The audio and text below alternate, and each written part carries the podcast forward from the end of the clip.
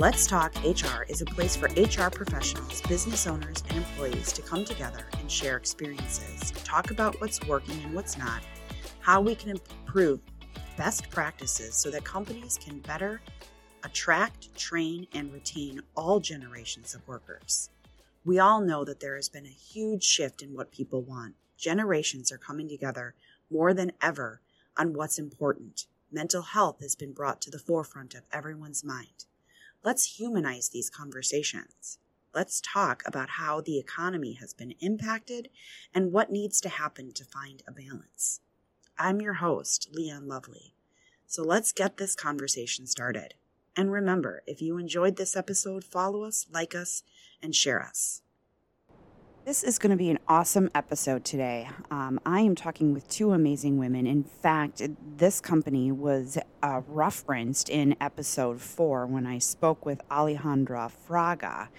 Uh, Good Friend Inc. It is a 501c3 public charity dedicated to creating autism awareness, teaching acceptance of differences, and fostering empathy for individuals with autism. Both of these women, through Good Friend Inc., have provided autism awareness, acceptance, and empathy training for more than 54,000 K through 10th grade students in, the Wisconsin, in Wisconsin since its inception in 2007. I have Denise Schamems joining me and Chelsea Budde. Denise has three children, two that are neurodivergent. Due to her firsthand experiences, she served for 10 years as a school district family engagement liaison for CESA number 1. She has served as a co founder and creative director. Her passion lies in the creative pursuit within and outside the organization. As creative director, she is a four time short film director, editor, a theatrical set designer, a university guest lecturer, and a frequent conference presenter. In 2013, she became the first generation facilitator for Sibshops and has since led the Good Friend team in providing eight years of connected sibling workshops. Her latest short film has been screened in five different film festivals throughout the country and Canada, receiving three separate awards. She loves connecting people and being connected. Chelsea is the executive director and co founder of Good Friend Inc. Her work inspiration comes from her two neurodivergent young adult children, whose journey has taught not only Chelsea, but so many others. In addition to being a trainer, She's also a writer, university guest lecturer, and conference presenter. While her bachelor's degree comes from St. Norbert College, her continuing education over the last 14 years with Good Friend Inc. has yielded the most valuable lessons. Welcome, Denise and Chelsea. I'm so excited to have you both here with me today. Thanks, excited to be here. Thanks, Leighann.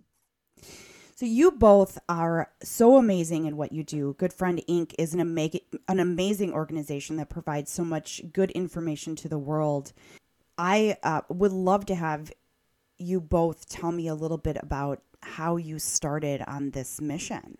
Why don't you go first, Denise? Okay, I was like, usually we like, you know, when we're in person, we can like look at each other. Who's going to take this? right. So it doesn't work so well this way. Um, well, you know, I know we're going to get into some more uh, meat about Good Friend, but just like the uh, origin of how it began, I can tell you um, almost 15 years this August.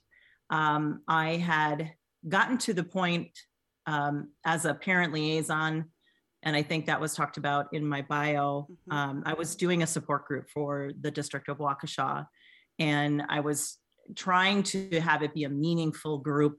And i knew there was over 150 families in the waukesha district um, that needed some kind of special education support. And so i i really wanted to you know make an impact there. And i had been doing that for three years and i was only getting the same 9 to 12 parents to show up. And it was so aggravating for me um, because i i wanted to yeah, just have more of an impact. My son was in first grade, and I really thought that it was time to figure out this, you know, a different way. And so I had been going into my son's classroom and I'd sit down with his his classmates and I'd tell them about his autism and how it affected him. Sam's autism affects him mostly in his communication ability. Um, but at that time, he was also having a lot of regulation issues and sensory issues. And so for me, I felt like I had to do a lot of explaining so that they could just understand how they could reach out or support or be a friend. And so I was doing that. And, you know, they all had such great questions and the teachers were engaged. Like everybody was super engaged in this casual way of educating. And so I kept noodling on that. I'm like, all right, how, how can I, you know, how can this get better? Knowing that our district only had uh, one guidance counselor that was traveling to all of the schools. And at the time, we had 17 elementary schools. And I'm like, how are these kids getting their questions answered? It just was frustrating to me. So I kept, here I have this support group that's not really doing anything. And here I go into this classroom and it's like, mm, something's bubbling here. And um, so I had this mom that kept coming, one of my regulars in the in the group, and uh, she was just so opposite of me. So my background is art and fine arts and commercial art, and she comes in with binders, right? She comes in with all these resources to share with the families, and I'm like, OMG! So I have to talk to her. so um, that was Chelsea, and I, you know, I said we need to meet for coffee. I've got a little idea. I just want to throw past you and she's like, okay. And I'll, she'll tell you her side of it. But um, that's what we did. We met and had coffee, and, you know, the rest is history after that. Awesome. Chelsea, I'd love to hear your side. Yeah, that's, you know, pretty much without being inside Denise's head before uh, I was coming to said meetings with said binder. I I had two kids um, at the time who were on the autism spectrum, and um, I had been working at a public relations agency um, up until my son was about 15 months old. And it was clear that I wasn't going to be able to stay working. And so I, I stayed home to be with my kiddos. And as they were going through intensive in home therapy, I was really looking for other families to connect with. I had good fortune of being able to be a stay-at-home mom. When my kids were young i was able to go to a, a lot of conferences a lot of kind of continuing education opportunities and soak up all this information. And the internet wasn't nearly as robust you know 20 years ago um, as it is now. So i did. I had my binders full of resources and color coded tabs because i thought you know i've had the luxury of being able to track all this information down. And I want to make sure that I can share it with other families who aren't as fortunate. Um, so that was kind of my idea. I was coming to this, all of Denise's meetings armed because I was going to make sure that uh, people had what they needed um, and hopefully connect with some other families as well. So yeah, when it was getting to a point where my youngest was going to be heading to kindergarten and i was already kicking around career wise like what do i do? Do i go back to the pr firm that i was writing for before i was raising these humans? And that didn't really resonate with me all that well. I, I knew what the culture was at that workplace and it was not one that was conducive to being a parent at all quite frankly let alone a parent to two kids who were neurodivergent. So when denise approached me like hey do you think we should make a movie about autism for kids without autism. Like, yeah, duh, that sounds perfect. Let's make a curriculum. Let's start a nonprofit. And you know, of course, we had no idea how to do any of those things. They just seemed like really good ideas. And so the, you know, it was the summer of research, the summer of 2007, before we incorporated as a nonprofit. And uh, yeah, and like Denise said, the rest is history. That's that's amazing. Coming together with obviously an understanding that you're you're doing this because you have common ground. You're experiencing life and you're experiencing it to, together yet obviously separate you have separate families but common ground so often brings people together because you have an understanding of what the two of you are experiencing at home and you you want to educate others because you know and that that's the human side of of life you want other people to understand your children and what they're experiencing to to better their lives. I mean, and that's just it's amazing. I, I just I, I think the two of you are just so awesome in in what you do. So well, and I was thinking of something, Leighann, as you were saying that, like when you know, Chelsea, what brought us together was um, autism and our children. But what kept, um, what helped, um, you know, foster this nonprofit was our positive outlook on them and wanting to, wanting to change, um, you know, the future for them and wanting to have an impact. Uh, and I think that has helped us remain this long because we're, you know, we're not woe is me. You know, I have this terrible burden um, to live with. It's more like, you know, what this is great. How can we, you know, help people really get it the way we get it? And we had that commonality, which I think is a very strong point. Right. I mean, and I remember as as a child not understanding any different child. You know, you you yeah. as as a young kid, elementary school, if there was a child who was different from you, most parents didn't they didn't even know how to explain that to their child whether that be uh, somebody who was hearing impaired somebody who had vision you know loss whether that be just the simple and and i did i went to elementary school with a um with, with another child who had that was hearing impaired. And i remember them trying to come in and explain that but we we as children didn't know how to connect with this other student.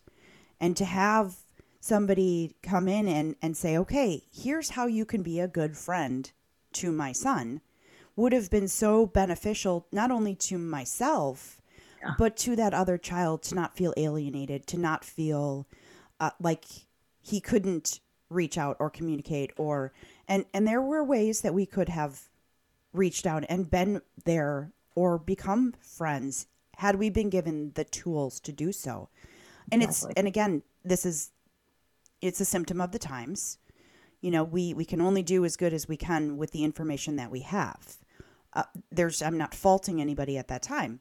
It's just but now we've come so far in how we can teach and how we can educate and the knowledge and the understanding that we have. And i commend you for what you do. And and you know now the studies that that are out there are, are offering so much more information and allowing children to be able to you know understand so much more. And so that's it's just it's amazing it's it's absolutely amazing.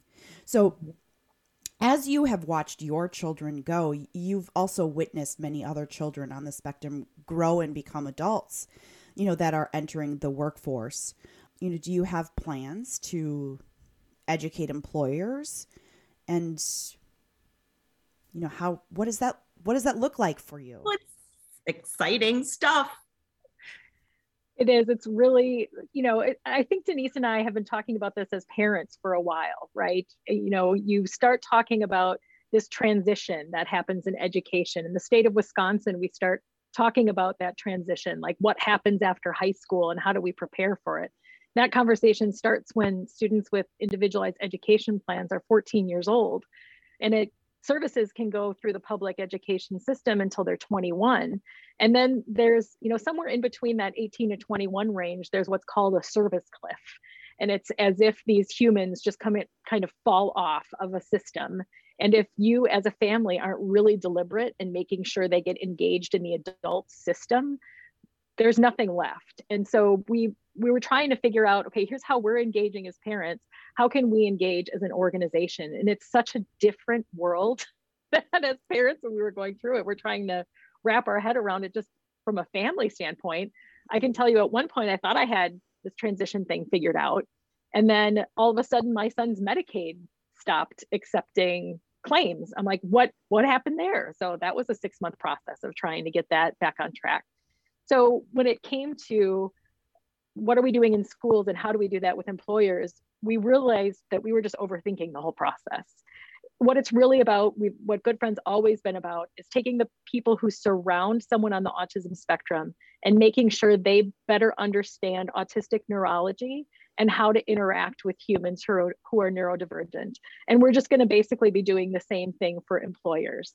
Now, employers are kind of in a mindset, some of them, not enough, frankly, of diversity, equity, and inclusion. And so when employers are thinking about DEI, sometimes they're just thinking kind of about gender equality or um, ethnic and racial equality. And we want them to think about neurodiversity, so about brain based equality, and what kind of accommodations do we need to do to make sure that people who are neurodivergent, people who are on the autism spectrum, feel like they belong there and have a place and have a way to be able to showcase their abilities.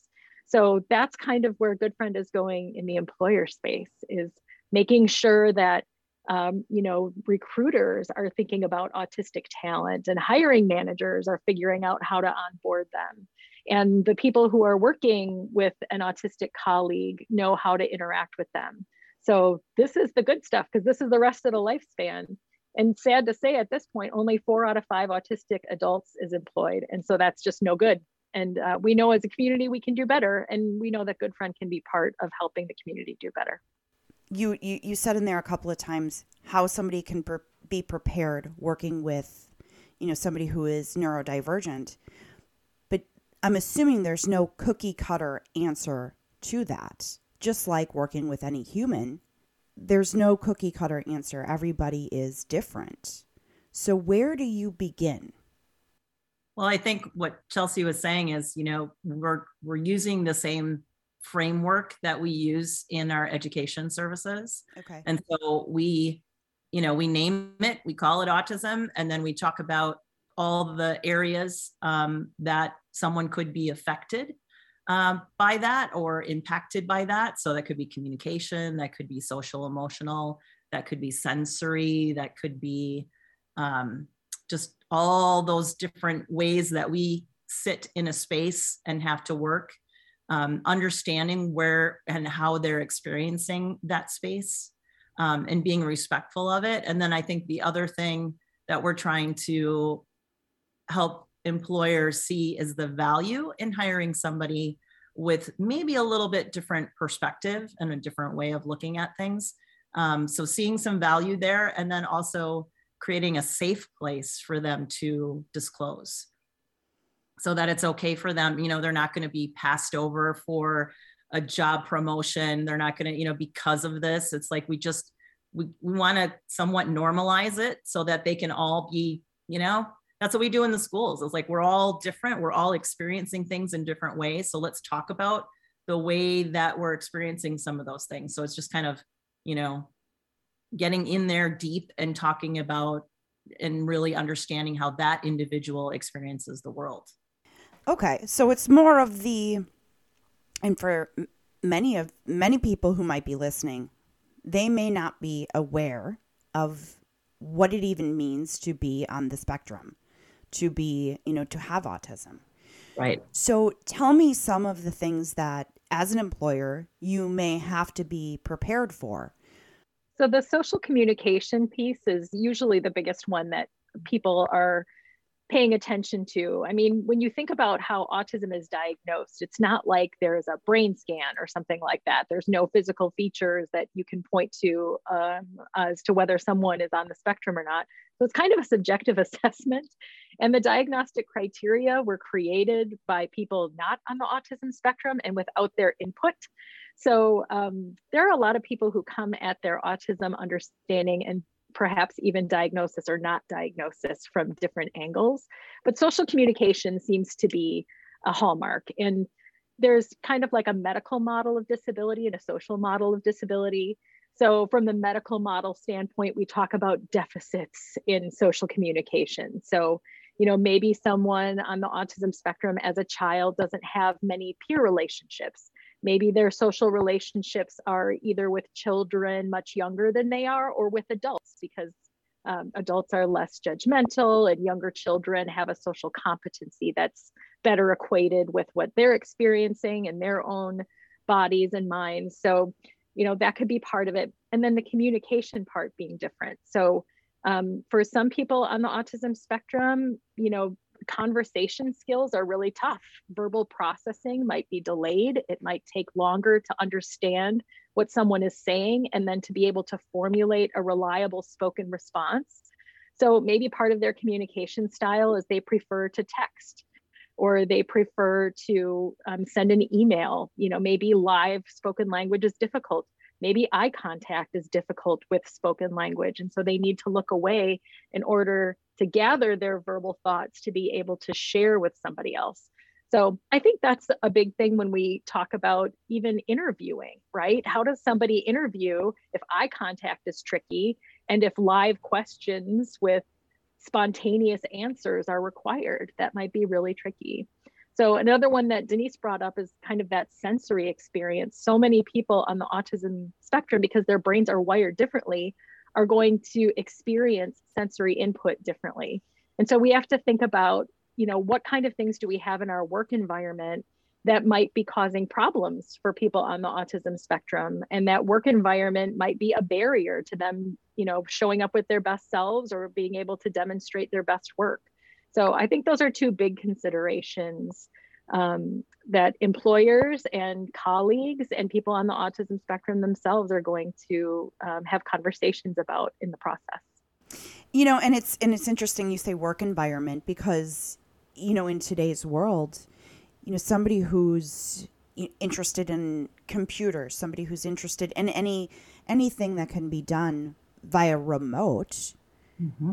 Could be very beneficial for for them because now they are communicating quite a bit over email, over all of the things that you had just mentioned.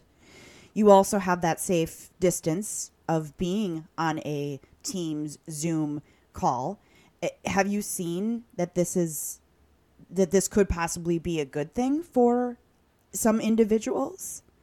I think I, there's been articles and studies that have been done on this actually that show like, you know, we've been spending so much time saying you must be in an office and the pandemic happened and no one could be in an office and everyone had to do these kinds of things. And these are accommodations that people with disabilities, not just autism, have been asking for forever and so to find out that this is a better way for a lot of people, not just autistic or disabled people, I think has been very enlightening to everyone who said, oh no, we can't make that accommodation. That's unreasonable. yeah, there's so many barriers to being in person in, you know, in a workplace for like my son's not going to be able to drive, so he's not going to be able to drive himself to his job. So, you know, when you're looking at before pre-pandemic when we were looking at trying to get him to employment if it wasn't us dropping him off what are our options? You know you've got some taxi services and uber and things like that but then you're paying just as much as they're making in that day to get them to that job and that's just not that's just not going to sustain itself right? And so we so i think the pandemic helped in a lot of ways you know for individuals that can't do all or can't participate in person in that way and now they can participate in a, a space that is accepting and is safe and is set up for them. So yeah it has a lot to do i think with the success. Yeah and you know uh, recently i would love to hear what your thoughts are on this. Recently there has been so many so much more talk of people coming out with of a wide variety of, of disabilities, of a wide variety of mental health, a wide so many people are starting to have these conversations and I'm hearing more and more people who are, are, are talking about the fact that yes, I'm on the spectrum and not not just people who are people who are, are widely or how do I say this? Um, extremely successful that you yeah. never would have thought oh you're you're running your own chain restaurant and you're on the spectrum. And and again that sounds i, I feel like i'm i've just insulted somebody in some way because it's not that i don't think that somebody who's on the spectrum is capable. They're 100% capable. There's all different ranges. But it's just it's kind of an eye-opener to go oh that that's amazing.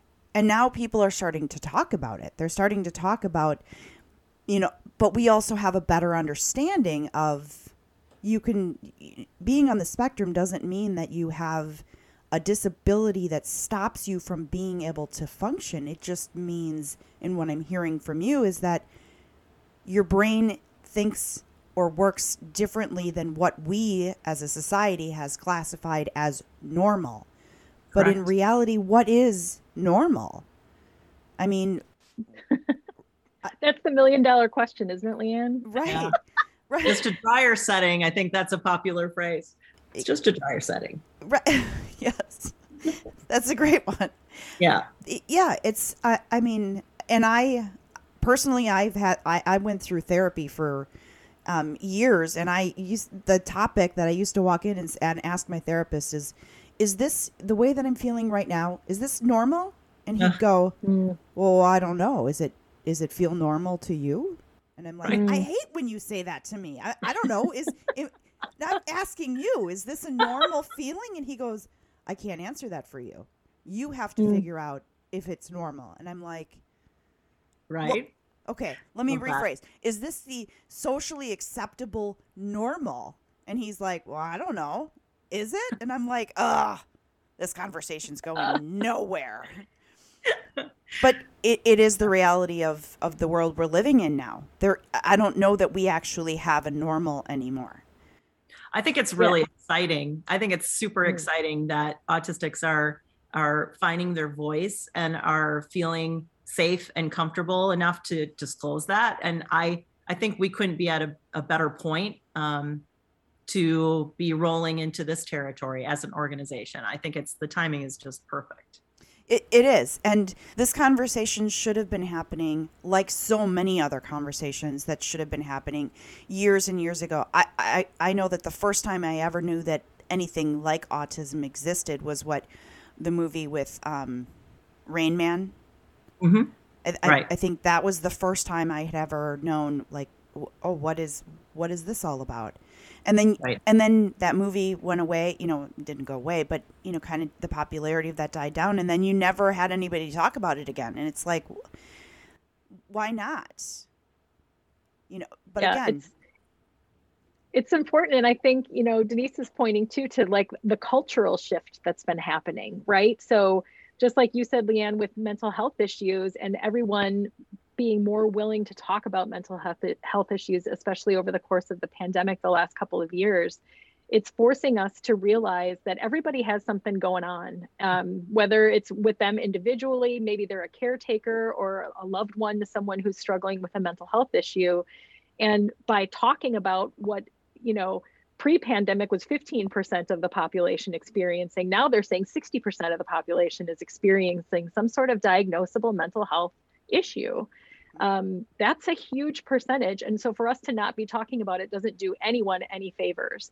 Right. And so if we keep changing the culture to one of psychological safety, to one where you can bring your authentic self, you don't have to mask. That's something that people on the autism spectrum are talking about how exhausting it is to pretend to be neurotypical, to try to show up the way that their neuromajority peers want them to show up um, it's not going to allow them to do their best work. And so, you know, to be able to come into a space and go, look, I can't wear this uniform. I can't have these lights. I can't have this chair and I can't have your music.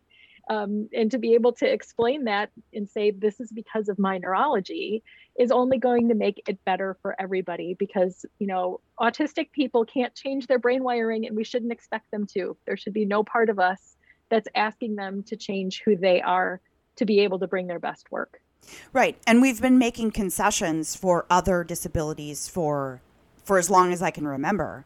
You know, if if you want to hire or, or buildings are required and have been required to have a wheelchair ramp for as long as I can remember. Um, certain certain buildings, you know, government buildings, they're required to have.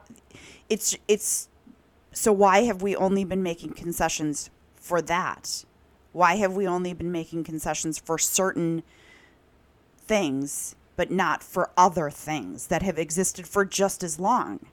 Right. It, I mean, it's it's interesting and i have seen companies go above and beyond for you know in employees who have come forward and say i have and i can't i'm trying to think of um, i had met a woman and, and she she told me right off the bat that she had it's a sense or it's a a sensory thing in her, in the way that she hears things. And they actually created uh, in her office she was all enclosed and it's it was all glass. It was all enclosed so that the noise wouldn't bother her. Um, nice. you know companies have made concessions make concessions all the time. But there are a certain population of people who are forgotten about well, in that in that example that you gave, that's obviously a safe place to ask for those accommodations, right? And that's what we're trying to change. we're trying to help them understand that you these are the things that you can do to help make it be a safe place to disclose that then you can get the information for each individual and what they personally need as an accommodation and you know then the rest you can just handle i mean that's just that place obviously was a safe place to do so. Right. Yeah. right. And more and, and more companies need to realize that you can hire great people. There are great people available for work.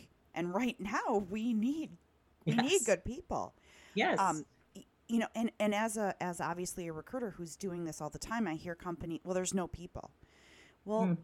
there are people but you have to one be willing to train and companies oh, i don't have time to train well you're going to have to make time sorry but you're if you don't make the time now you you may not be in business a year from now because you don't have anybody to run your your production line you right. you got to you got to make time you got to figure out you know get your priorities straight here.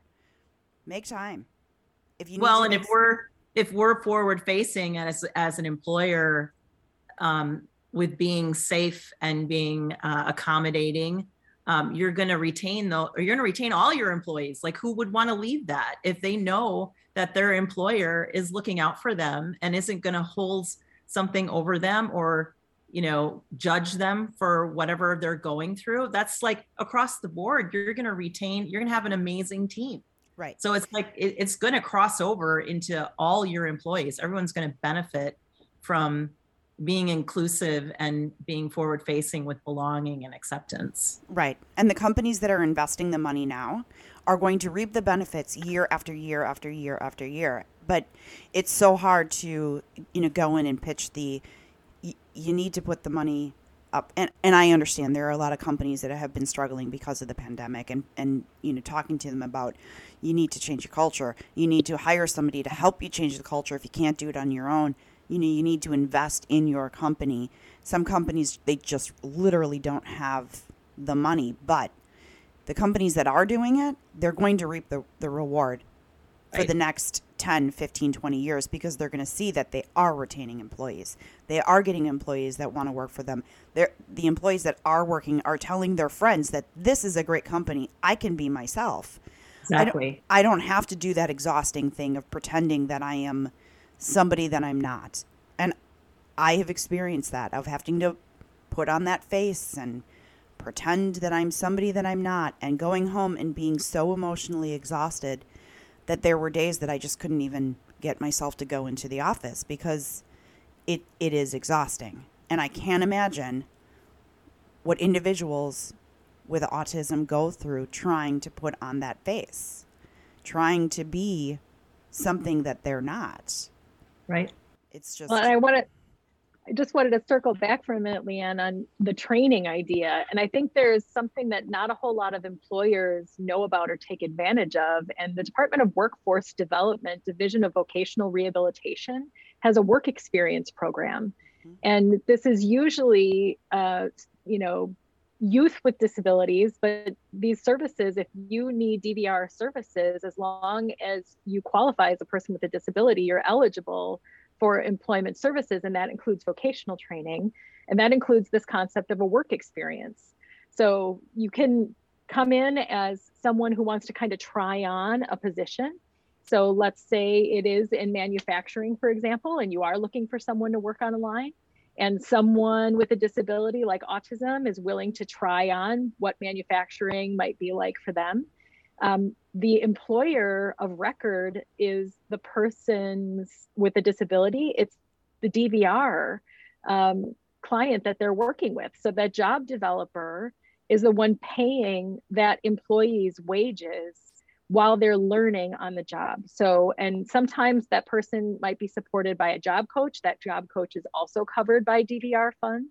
And so this could last up to 12 weeks. So you know, let's say in the case of my son, for example, he started out with a DVR work experience and had a job coach and was kind of learning how to do the job. Eight weeks in, he was functioning independently. And so, you know, I approached the employer and I said, Hey, this was at this time, this was a summer opportunity. I said, Why don't you hire him for the rest of the summer? And so, you know, they kind of went back and discussed, and they're like, well, Why would we just hire him for the rest of the summer? he fits in great here. He knows how to do the job. He's doing it independently. Let's just make it an outright hire. And so then, you know, by the time he was 10 weeks into that work experience, he started to go through the same kind of hiring and onboarding process that any other employee would. And then the employer of record at that point, once he had completed, became uh, the company that he had been with at that point for nearly 12 weeks. So um, I think that's a, a something that employers really ought to consider is working with DVR and job developers to find people with disabilities who are looking for jobs and they need an opportunity to kind of try something on. Um, and so that goes on both sides, right? The the employer is trying on that employee, the prospective employee is trying on that employer to see if it's a good fit. And that's awesome. I, I've um, I've connected some companies with with them um, myself, and because uh, they were interested in learning more about that that you know program, um, I will um, put their information in um, the show notes. So if anybody is interested in reaching out directly to them, um, I will make sure that their their information is in the show notes because they are they're truly it's an amazing program that that is run. Um, so it, yeah, it's just great. It's it's an awesome program that that individuals have to be able to try out new things and see if it's the right opportunity for them and an amazing opportunity for an employer to you know see if they can find qualified individuals who are would would be great at their company. So yeah chelsea thanks for for bringing that up because um yeah it's just it's it's an amazing program both for both parties. So and you brought up you brought up your your son. So I I, I want to know how are your how are your children doing? Um, well, uh, honestly, I you know I can add to the um, job experiences. My son Sam has had, I think, a total of four different work experiences. Uh, one was in uh, the food industry, and uh, the two other ones were in manufacturing. So some office work and some line work. Um, and honestly, he like did great and and had offers in um, two of them, two of the four. And so he just recently accepted the the fourth uh, offer, and so now he's employed um, doing data entry for uh, an environmental uh, engineering company, and he loves it. And I found out that he's been telling people at school, the school that he goes to a vocational school, that he's been sharing that he's really enjoying being there and you know what was unique about his work experiences the the first manufacturing one that he did you know you, he had to go through all the safety protocol. He had to take the the safety tests you know make sure you don't get run over by a forklift and you know where are you standing and have your steel toed shoes and all that kind of stuff. And he did all that um, passed with flying colors. And the only issue that they had they loved him uh, but they didn't extend an offer because he couldn't work an eight hour shift so that brought up some some interesting perspectives um, when I put my good friend hat on because then I think about mm, maybe you know maybe they can't work a full shift right away. Maybe we have to do a job share kind of situation uh, and work them up to that because honestly, he's never done anything for eight hours straight. Um, you know, so that that's something that has to be learned uh, and it takes some time. So I'm happy to say that now he's working uh, four days a week for three hours. And then we're going to slowly start advancing him and giving him more time. So, yeah, that's where he's at. I'm pretty proud of him. That's amazing. That's awesome. That's so great. Chelsea, what about you? So, I have two human on the spectrum. My 23 year old has been working at that same place where he started his work experience when he was in high school. And he's really built quite a community there. It was interesting because he uh, he works in a furniture warehouse and we recently had some furniture delivered by this company and uh, my husband was chatting with the guys who were setting up the bedroom set and you know he said yeah actually my son works for Steinhafels oh really what's his name and they got to chatting oh does that guy wear suspenders? Yes. Yes. He, oh, I like that guy. He's quiet, but he's a hard worker. I like that guy. so, you know, he's really created a community there. And um, his actual I thought his career aspirations were going to be in what he was really good at, which was graphic design. And so he got a technical certificate in uh, desktop publishing and digital production. And so I kind of thought he was going to end up doing, you know, perhaps some sort of marketing, printing, um, you know, t-shirts or water bottles or something like that. And, you know, doing that kind of art and setting up those kinds of machines.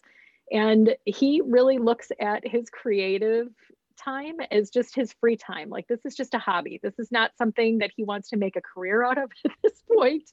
Uh, he's very happy working his nine and a half hours a week in the furniture warehouse. He likes that he doesn't have to get up early in the morning. He doesn't want to work more than two and a half hours at a time. So I think a lot of us would be like, sounds like a good life. But right? honestly, yeah. I, you know what, this is where he's at right now. So we'll work up to some other stuff at some point. Um, my youngest is 20 years old, and Noe uh, identifies as non binary from a gender standpoint. So I'm going to use Noe's preferred pronouns of they, them, and their. Uh, Noe's a junior right now studying music and animation. Uh, so went to an arts college in Chicago and you know, at first we were concerned like, could Noe do a full-time four-year program and um, advocate for themselves and um, you know, live on campus in the South Loop of Chicago. Like, how is all that going to work out? And of course, that was, we were thinking about those questions before the pandemic started. And then, you know, two thirds into their freshman year, all heck broke loose. But, you know, Noe's figuring it out. And I think this is such an interesting time, this transition time of life is trying to, you know, figure out can you work while you're a full time student and what can you do? Um, can you work 60 hours a week over the summer like some of your peers do, or are you going to burn out? Um, are you willing to work a $10 an hour job, or are you looking for something more? And what is that going to mean for your motivation for your education? So, yeah, Noe's at a point where they're, you know, looking at a little more than two and a half semesters left of school and trying to figure out what comes after that. Internships Noe loves the city so living in chicago i i don't know. But so, so far so good. So noe is on their own in yeah. Chicago. Wow that is awesome yeah living in a awesome. studio apartment because what noe has realized about themselves is they cannot have roommates so um noe has always been a kind of human that needs to cocoon to recover yep. mostly from kind of the sensory input and the mm-hmm. social emotional toll that interacting with other humans takes during the day. Plus, Noe has ADHD too. So the executive function part is really hard. So when mom rolls up on Noe's apartment and sees the what mom describes as disaster, right? um, I just want to clean it up and get everything back to a space where it looks like they could function. But you know, uh, that's a typical I, college student, though. I mean, my husband's apartment was horrendous when I met yes, him. Yes, yeah, really gross. So, but but yes, Noe is is doing it all on their own, going to classes on their own, submitting their own work, and you know, I couldn't help Noe with anything if I tried. I don't know anything about music or animation, and you know, the other interesting thing about Noe is they're a synesthete, which means that they combine senses. And so they sort of understood that a little bit in high school. The first time I realized that that was what was going on with them was they're like, oh my gosh, we were listening to the radio on the way to school. And they're like, Mom, isn't this song so yellow? And I'm like, I've, what do you mean, isn't this song yellow? Like, it's not called yellow. It's not by a group that has yellow in it. Like i have no idea what you're talking about. Mom the song can't you see all the yellow? No sweetheart. It's a song. Uh, but you know noe just assumed that everyone could combine senses like that that they could see music and color that they could smell words. I mean i i have no idea so um, numbers have personalities i have no idea what to tell you but these are all things that go on in Noe's brain. And now think about that, right? Think about your Noe's professor, right? And you're trying to teach a Zoom class on music, and you're supposed to pay attention to a certain bar of music and the lyrical overlay. And Noe just had to kind of tap out from a class and be like, look, I smell what you're doing. I see what you're doing. I taste what's going on. I can't do it. I need a break and you know so just turned the camera off muted walked away for five minutes paced in their little studio apartment breathe grab an ice cube to reset their brain. They hold an ice cube when they're feeling anxious. And then came back, turned the camera back on. Okay, I'm cool. It's cool. Just it was too much. Uh, that is um oh my gosh, that would be massive overload for my brain. I wow. Right? Right. Yeah, like it's to, much. And honestly, I can relate I, to a lot of what Chelsea said about Noe because I, as a creative, I'm kind of borderline on some of that stuff. Like I can see the numbers as personalities. I can I can relate to um, songs having a color or a feel. You know, obviously, you guys would be like more like a feeling, but you associate emotion with different colors. Like I can I can relate and be empathetic to some of what she's going through they're going through. So it's like it's hard to but i i love that she that they're able to talk about that right? Because how else do we find this stuff out until they start feeling safe to talk about it? It's good stuff. I didn't even know that that was a thing. But now that you say i, I suppose now that you say that my, my husband is my loves music. And you know i when he listens to music you can see his entire body ch- like changes. You can see like him completely relaxed. And i said you hear music different than me. Like you you entire like you it, it consumes him in a way that i could never truly understand. It's just it's truly his passion. And he hears things in it well he'll he'll say oh did you did you hear that? And i'm like no i no no like uh, mm, no it's just not my but i suppose there are certain things, you know, my brothers always will ask me, we'll be sitting in the woods or, or not in the woods, but like around a campfire. I will hear something in the woods. And my brother's like, oh, what is that noise? And I'm like, oh, it's a chipmunk. And they're like, and then I looked at him one day and I said, why do you always ask me the most obscured questions? And they're like, because you are an encyclopedia of useless information. And I'm like, yeah, I, I, I guess I am. I, that's the way my brain, I see something and I it it's in my it's in my vault. Like I'll never forget. I hear something and I associate it with the noise of the that, that the animal makes and it's it's forever in my brain. My sense of smell is through the roof. Same. I, I can I can smell if an animal is downwind from me. Um, and I can tell you which direction it is, and I can tell you which animal it is. It's sometimes it's gross the things that I can smell. So, but I've never heard of of mixing or seeing colors from you know from music or mixing those senses. That is, um, in one way, extremely awesome, and another way, it's got to just exhausting because yeah, I mean when you're using all of those senses at the same time, emotionally just wearing and exhausting. I understand why they would want to be able to cocoon and kind of step away from the world to regenerate you know yeah and then of course like the marketing mom in me is like oh my gosh you have to put this on a resume like how amazing would it be if you get hired to do a jingle for a company and you're like oh my gosh yeah your company name is totally blue and here's what blue sounds like and then they could you know because they're a composer they can compose what it sounds like. Now, I mean, synesthesia isn't the same for everyone, right? So Denise could hear a piece of music and say, nah, that's totally pink. And Noe's be like, nah, it's yellow. So it's it's not to say that synesthetes have the same experience, but I just think uh, from a generation and a creativity standpoint, how much easier it's going to be for Noe to come up with something than for someone who's just sitting back with their neurotypical, boring average brain trying to come up with some idea that's fresh and new. Right.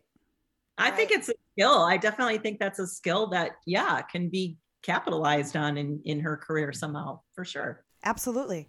We all we all have our strengths and our weaknesses and just because somebody may think that doesn't mean that it's a disability or that, you know, being neurodivergent is it's not. It's you can use that, utilize that to to a strength. Now you may have weaknesses because of that same thing, but again, you know, I have bipolar disorder that there are certain things that with bipolar disorder, I've realized that I have strengths because of.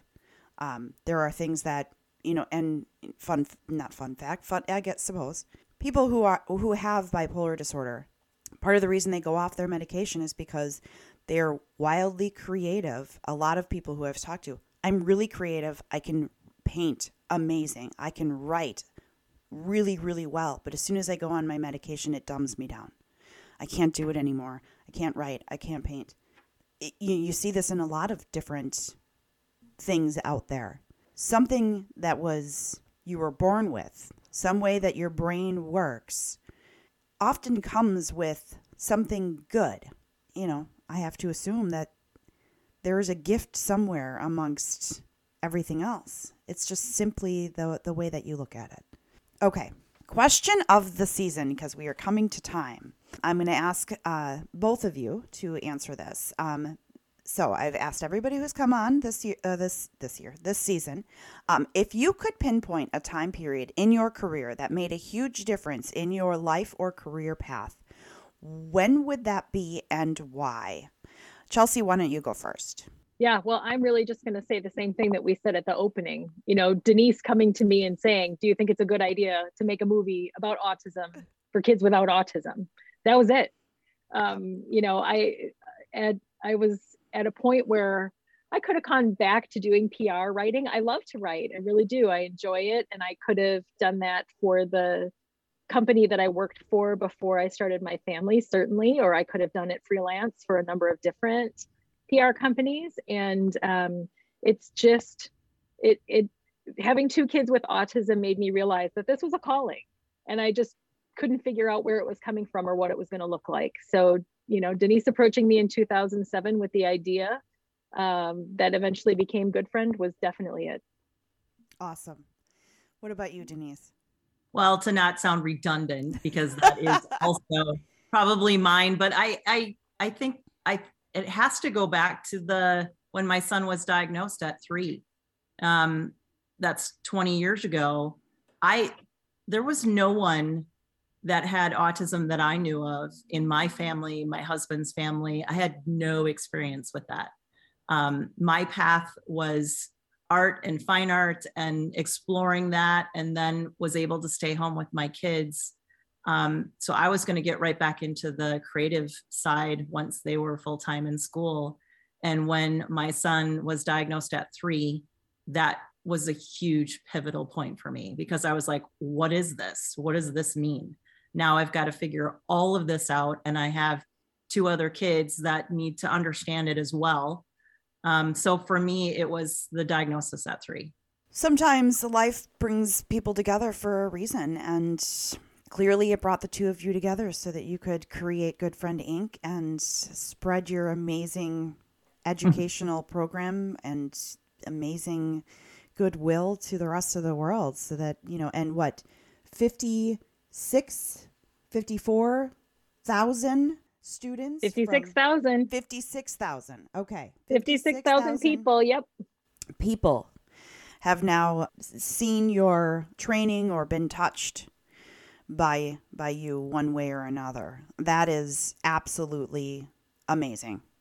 So, thank you both thank you. so much for coming on and talking with me today. Um, you know, I mentioned this actually in the opener that um, you know I thought of you guys because um, Alejandra Fraga had mentioned um, you when I had interviewed her, and um, I just thought, well, she's talking you up, and now I have to make sure that I get you guys to come and talk with me. And um, I just think your mission is is an, an amazing, um, yeah, it's it's amazing. So thank you. you so much. Thanks, Leighann. Thank you.